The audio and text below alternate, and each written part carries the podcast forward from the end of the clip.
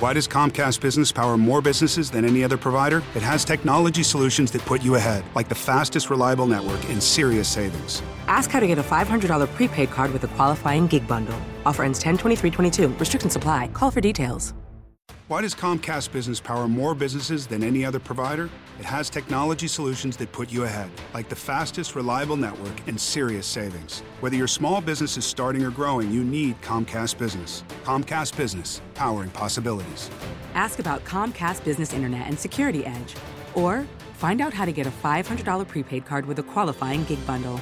Call or go online today to learn more. Offer ends 10 23 22. Restrictions apply. Call for details.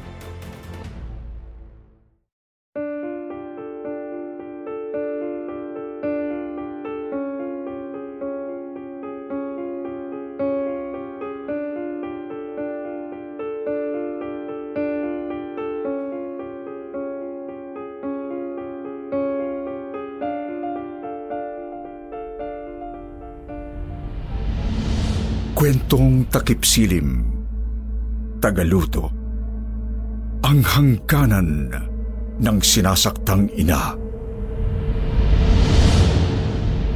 Ang kwentong ito ay hango sa mga kaganapan sa totoong buhay dahil sa mga sensitibong kalikasan ng sumusunod na pagsasadula, sadyang binago ang ilang mga pangalan upang protektahan ang pagkakakilanlan ng mga partidong nasasangkot sa kwentong ito.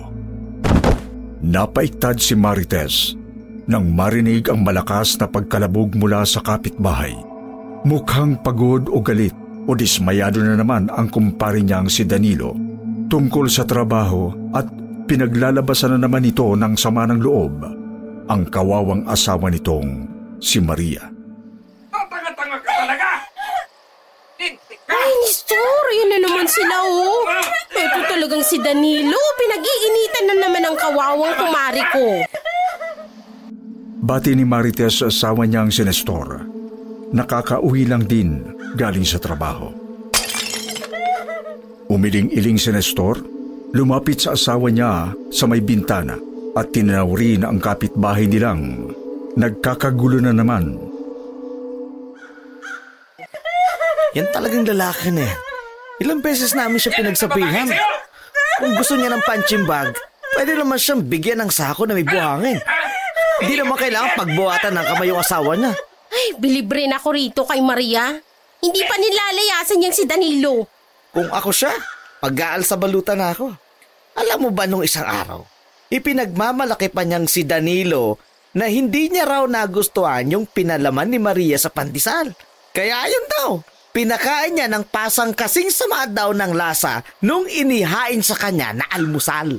Kung ako siya, baka nasaksa ko na yan. Oh, easy ka lang. Ako pa rin ang asawa mo. Ay, ibang klase talaga. Ay, kung hindi lang sa may kamag-anak yung pulis, nako, nakulong na yan. Eh kung makulong man yan, makakalaya din. At sigurado, babalikan si Maria. Ganun nga. Parang wala na talagang takas tong kumari ko. Pero ano bang magagawa natin? Tanga-tanga ka kasi! Wala kang silbi! Napaiktad uli ang mag-asawa sa narinig na ingay. Isara mo na ngayong bintana. Nakakabanas na marinig. Ano pa bang magagawa natin? Liban lang sa kung magbali-baliwan niyang si Maria kung hindi talaga pakawalan niya yung kumag niyang asawa. Tama na yung pakikiusyoso. Tara na sa loob at kumain na tayo.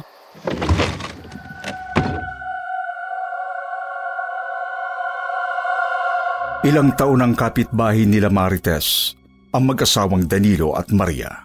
At sa mga taong walang isang araw na tahimik ang bahay ng dalawa. Sa araw-araw na ginawa ng Diyos, palaging may sigawan, kalabugan, o basagan sa kabila at sa tuwing nagkikita at nagkakausap si Maria at Marites. Habang nasa trabaho ang mga asawa nila, ay palagi ring may pasang pumapalamuti sa kung saang parte ng katawan ni Maria. Mabait si Maria at masarap kausap kahit na mas bata siya kay Marites ng ilang taon. Malumanay siya magsalita at palaging unang bumabati kay Marites. Kapag pareho silang nasa labas ng mga bakod nila o nakadungaw man sa kanilang mga bintana. Walang masyadong alam si Marites tungkol sa nakababatang babae. Ang kinikwento lamang nito ay ang kahilingan niya sa pagluluto at ang matagal na niyang pagnanais na magkaroon ng sariling pamilya. Makipot man sa pagkwento si Maria, napamahal na rin siya kay Marites. Kaya naman, matagal-tagal na ring ninais ng nakatatandang babae na magkaroon ng pagkakataong matulungan ang kapitbahay at kaibigan niya. Dumating ang pagkakataong ito noong dumating na rin sa wakas sa mundo ang unang anak ni Maria at Danilo. Maria! Ay, ayan ka pala! Hello! Ito na ba si Ining? Pagod at pilit na ngumiti kay Marites si Maria na nakabistida ngunit magulo na ang buhok at medyo mugto ang mga matang halatang kulang sa tulog. Musta, Tess? Eh, saglit lang sa pagkain nyo, ha? Pinapatahan ko lang saglit ng si baby Daniela ko. Ay sus, ano ka ba? Huwag mo kaming intindihin. Hindi kami gutom ni Nestor ko. Sa totoo lang, busog pa nga kami. Kasi pinagmerienda kami nila inay ng suman. Ikaw, Mare, kumusta ka? Pang medyo pagod ka na. Kaya alam mo, buti pa tulungan na lang kita maghanda dito sa taas habang naglalasing sila sa baba. Ayoko rin naman ng amoy ng alak. Inabot ni Marites ang kanyang mga kamay. Pag-aalok na kunin muna ang humihikbing sanggol upang makakilos ang abalang nanay nito. Laking pasasalamat naman na ipinasa ni Maria sa kaibigan ang anak niya. Thank you, Mare, ha? Ano ka ba? Wala to. Habang hinihili ang sanggol na yakap niya at pinapanood ang kaibigan niyang natataranta sa kusina kahit halatang pagod na. Kinuha na ni Marites ang pagkakataon upang isaboses ang alok niya. Mare, Mm. alam mo, mahirap mag-alaga ng sanggol. Ay, naku, Mare. Alam ko. Oo nga. Pero mas mahirap mag-alaga ng baby kapag hindi mo maasahan ang kasama mo sa bahay. Saglit na natigilan si Maria. Ha? Um, Maria! um, Ang sinasabi ko lang, Mare, kung kailangan mo ng tulong, nasa kabilang bahay lang ako. Kailangan mo nang magbabantay ng bata para makapaglinis ka ng bahay bago umuwi yung masungit mong asawa. Kayang-kaya kong gawin yun. Gusto mong hawakan muna saglit ang baby mo pero kailangan mo na rin magluto para may makain ka agad at hindi uminit ang ulo niyang si Danilo. Hindi man ako kasing galing mong magluto pero marunong rin naman akong gumamit ng kawali at sandok. Alam mo namang mahilig ako sa mga bata eh. Kahit na hindi kami pinalad ni Nestor na magkaroon ng sa amin. Eh ngayong pumapasok na sa paaralan yung mga pamangking ko, wala na akong babantayan. Kaya kung gusto mo, etong si Binibining Daniela naman ang babantayan ko. Total magkapit bahay lang din naman tayo. Nginitian ni Marites ng pagkatamis-tamis si Maria. Umaasang pumayag ito sa tulong na inaalok niya. Nag-aalangan na umaasa rin nakatingin si Maria kay Marites. sigurado ka ba? Baka naman masyadong abala kapag... May mga bagay, Mare, na hindi ko kayang baguhin para sa'yo. Pero dito, pagdating sa mga bata, ay, ako na dyan. Maasahan mo ko. Maluhaluhang ngumiti si Maria kay Marites bago tumango at kinalma ang sarili. Salamat, Tess. Simula noon, araw-araw nang dumadayo si Marites kila Maria upang tulungan ang kaibigang kumilos sa bahay at mag-alaga ng bata.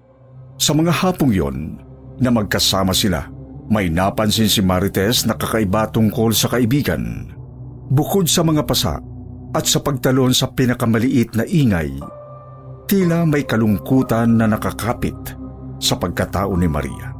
Kalungkutang hindi nawawala kahit hawak niya ang bagong silang niyang sanggol. Nakangiti man o nakikipaglaro ang batang ina sa anak niya. May lumbay na hindi nawawala sa baybay ng kanyang mga mata. Minsan sinubukang bigyang pansin ito ni Marites, ngunit binaliwala ito ni Maria. Mare, alam mo kung kailangan mo ng kausap. Kahit sa mga seryosong bagay. Alam mo naman na pwede mo akong kausapin, hindi ba? Oo naman. Bakit mo natanong? Wala lang. E minsan lang kasi parang malungkot ka. Okay ka lang ba? Ayos lang ako. Ano ka ba? Sigurado ka. Oo. May bahay ako. May asawa. May anak. At may pagkain sa mesa. Medyo pagod lang kasi nga. Alam mo na, bagong nanay at medyo pihi ka ng mister ko. Pero ayos lang talaga ako. Huwag kang masyado mag-alala, Tess. Nakinig noon si Marites sa mga salita ng kaibigan. Sa kalaunan, mas iginiit ang pag-aalala sa kaibigan at pagtanong sa tunay nitong nararamdaman. Nagpatuloy ang kasunduan ng magkumare ng ilang taon. May mga araw na patuloy na dumadayo sa bahay ni Maria si Marites upang tumulong sa mga bata at gawaing bahay. Pagsapit naman ang gabi, ay uuwi siya sa asawang si Nestor at patuloy pa rin nilang pinakikinggan ang pananakit, paninigaw at iba pang pang-aabuso ni Danilo kay Maria. Mga pang-aabusong tila lalong mas nagiging malupit sa paglipas ng panahon.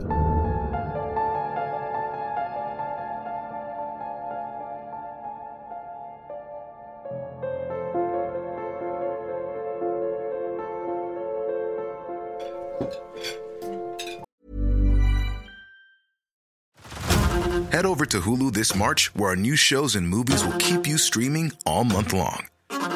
Catch the acclaimed movie All of Us Strangers, starring Paul Mescal and Andrew Scott. Stream the new Hulu original limited series We Were the Lucky Ones with Joey King and Logan Lerman. And don't forget about Grey's Anatomy. Every Grey's episode ever is now streaming on Hulu. So, what are you waiting for? Go stream something new on Hulu. As a person with a very deep voice, I'm hired all the time for advertising campaigns. But a deep voice doesn't sell B2B, and advertising on the wrong platform doesn't sell B2B either. That's why, if you're a B2B marketer, you should use LinkedIn ads. LinkedIn has the targeting capabilities to help you reach the world's largest professional audience. That's right, over 70 million decision makers all in one place. All the big wigs, then medium wigs, also small wigs who are on the path to becoming big wigs. Okay, that's enough about wigs. LinkedIn ads allows you to focus on getting your B2B message to the right people. So, does that mean you should use ads on LinkedIn instead of hiring me, the man with the deepest voice in the world? Yes. Yes, it does. Get started today and see why LinkedIn is the place to be to be. We'll even give you a $100 credit on your next campaign. Go to linkedin.com slash results to claim your credit. That's linkedin.com slash results. Terms and conditions apply. Grabe si Danilo. Parang bumibigat pa ang mga kamay kay Maria. Kahit buntis uli yung tao. Di ba siya nakukonsensya? Anak niya rin yung dinadala ni Maria? Ba- bakit? Ano bang nangyari? Ayun, pumunta ako sa kanila kanina. Etong si Maria, hirap na nga maglaka dahil sa bigat ng tiyan niya. Ngayon may malaking black eye pa. May tama rin yata sa balikat. Tinatago lang ng blusa niya. Lang nga talaga tong lalaki na to. Bakit ba yung mga ganyan pa yung biniyayaan ng anak? Eh, kumusta naman si Daniela? May pasarin ba? Ayun na nga lang. Buti na lang pagdating kay Ining, magaan ang kamay nitong si Danilo. Ewan ko ba? Bakit hindi niya magawang magpakatao rin sa asawa niya? Di naman yata asawa ang tingin ni Danilo kay Maria eh. Katulong, tagaluto yata. Tagain kong pagmumukha niya. Nang lalaki ang ipinanganak ni Maria, umasa si Maria, Marites, at pati na rin si Nestor na aamo kahit papano si Danilo sa asawa nito. Subalit kabaliktaran ang nangyari nang mas nahati ang atensyon ni Maria sa pagitan ng dalawa niyang anak at sa kanyang asawa. Lalo lang naging demanding at marahas si Danilo. Putang ina ka! Wala kang silbi!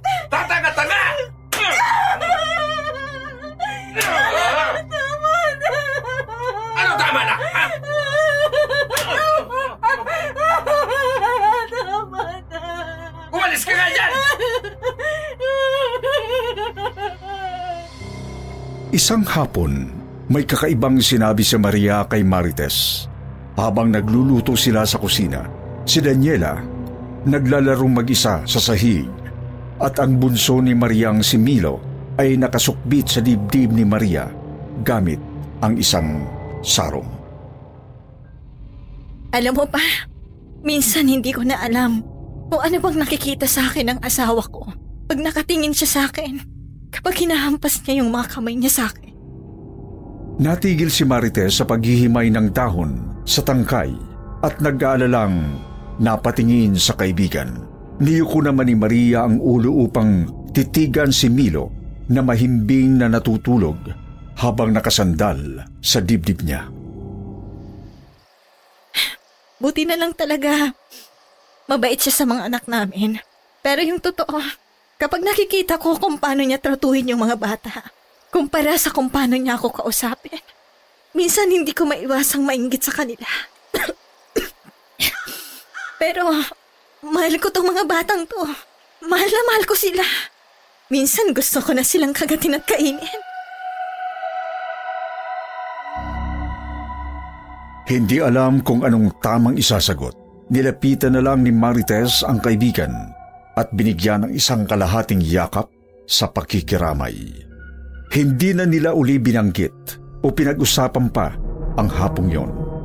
Hanggang isang gabi, nagising si Marites mula sa pagkakaidlip nang marinig niya ang isang nakakakilabot na sigaw mula sa bahay nila Maria. Ano yun? Nestor, huy, bumangon ka dyan! An- ano, a- anong nangyari? Ha? Narinig mo ba yun? Parang sumigaw si Mare. Ha? Hindi maintindihan ni Marites ang mga nangyayari. May mga platong lumilipad mula sa kusina palabas ng bintana ng bahay. May mga kubyertos na iniitsa. Bigla nilang narinig si Maria na sumigaw uli.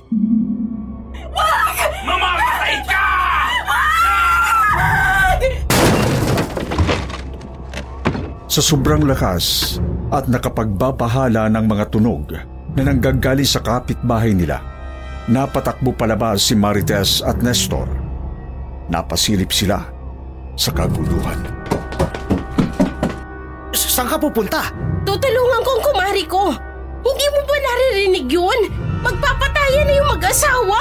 Tumigil ka nga. Baka madamay ka pa eh. Baka saktan ka nung gagong Danilo na yon. Subukan niya lang. Sunod na alam na lang ni Marites, pinapanood na niya ang kaibigan niyang kumakaripas ng takbo lagpas sa bahay nila. Duguan at nakayapak. Hinahabol ng isang nanggagalaiting si Danilo na may kinukumpas-kumpas na dugo ang itak sa ere. Anong nangyari? Dito ka lang. Huwag kang pupunta doon sa kabila. Tumakbo palabas si Nestor papunta sa City Hall upang kumuha ng barangay tanod. Samantala, naalala naman ni Marites. Ang mga bata! Dali-dali siyang dumayo sa kabilang bahay.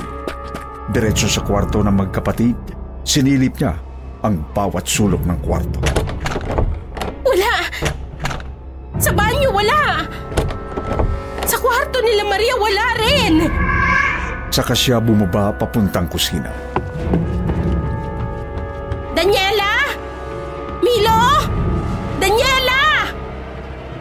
Sisilipin niya sana yung ilalim ng patungan ng kalan upang tingnan kung nagtago doon ang panganay na si Daniela nang mabaling ang atensyon niya sa kalderong nakasalang.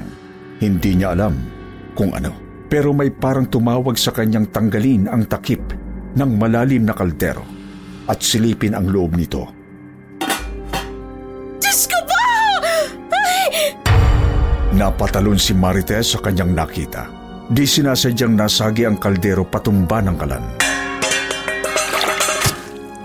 Pagbagsak nito sa sahig, tumapon ang mga nilalaman nito at di makahinga si Marites habang pinapanood na gumulong-gulong ang nilagang ulo na niluto sa loob ng kaldero. Ay, Diyos ko! Hindi! Sa pagsunod ng kanyang mata sa ulo, ay napatingin din siya sa basurahang nakaladlad sa sahig. Sa bunga nito ay parang naaninag niya ang isang maliit, malalungganisang hita.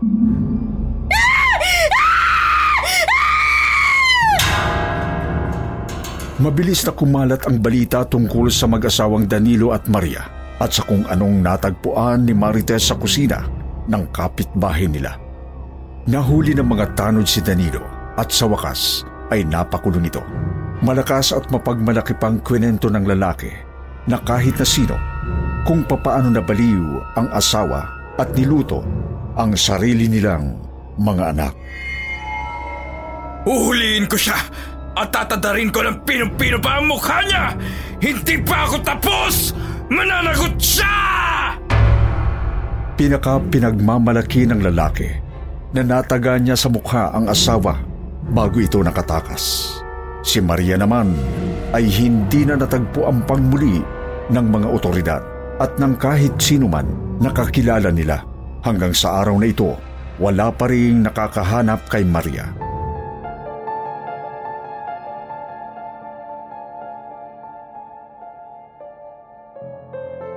Sa kabila ng lahat ng nangyari at sa karumaldumal na nakita niya sa kusinang yon, sinusumpa ni Marites na kahit sinong magtanong na minahal ng kaibigan niya ang mga anak nito.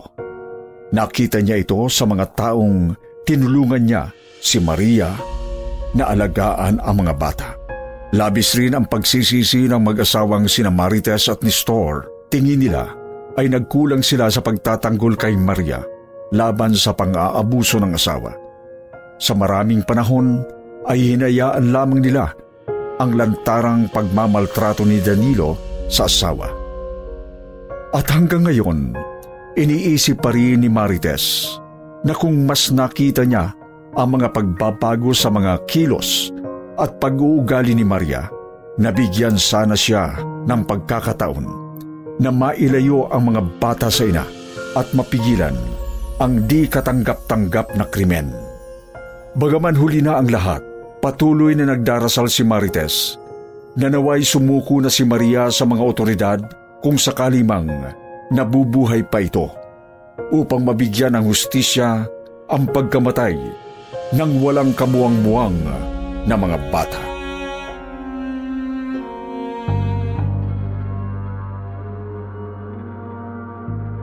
Good day.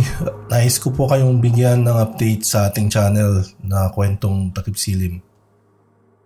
Hanggang ngayon pa rin po ay terminated pa din ang ating channel at wala pa tayong nakukuhang reply sa YouTube. Kami po ay nalulungkot pero gusto po naming ipabot sa inyo na ang channel lang po ang nawala pero hindi po kami. Higit sa limang daang videos ang hindi na namin makuha tulad nung nawawalang po. Pero hindi po kami sumusuko. Bigyan niyo po kami ng kaunting oras para planuhin ang aming mga susunod na plano We miss you guys and we need your support. Please join our FB group. Doon po tayo magpo-post ng mga updates natin. Salamat at mabuhay po tayong lahat.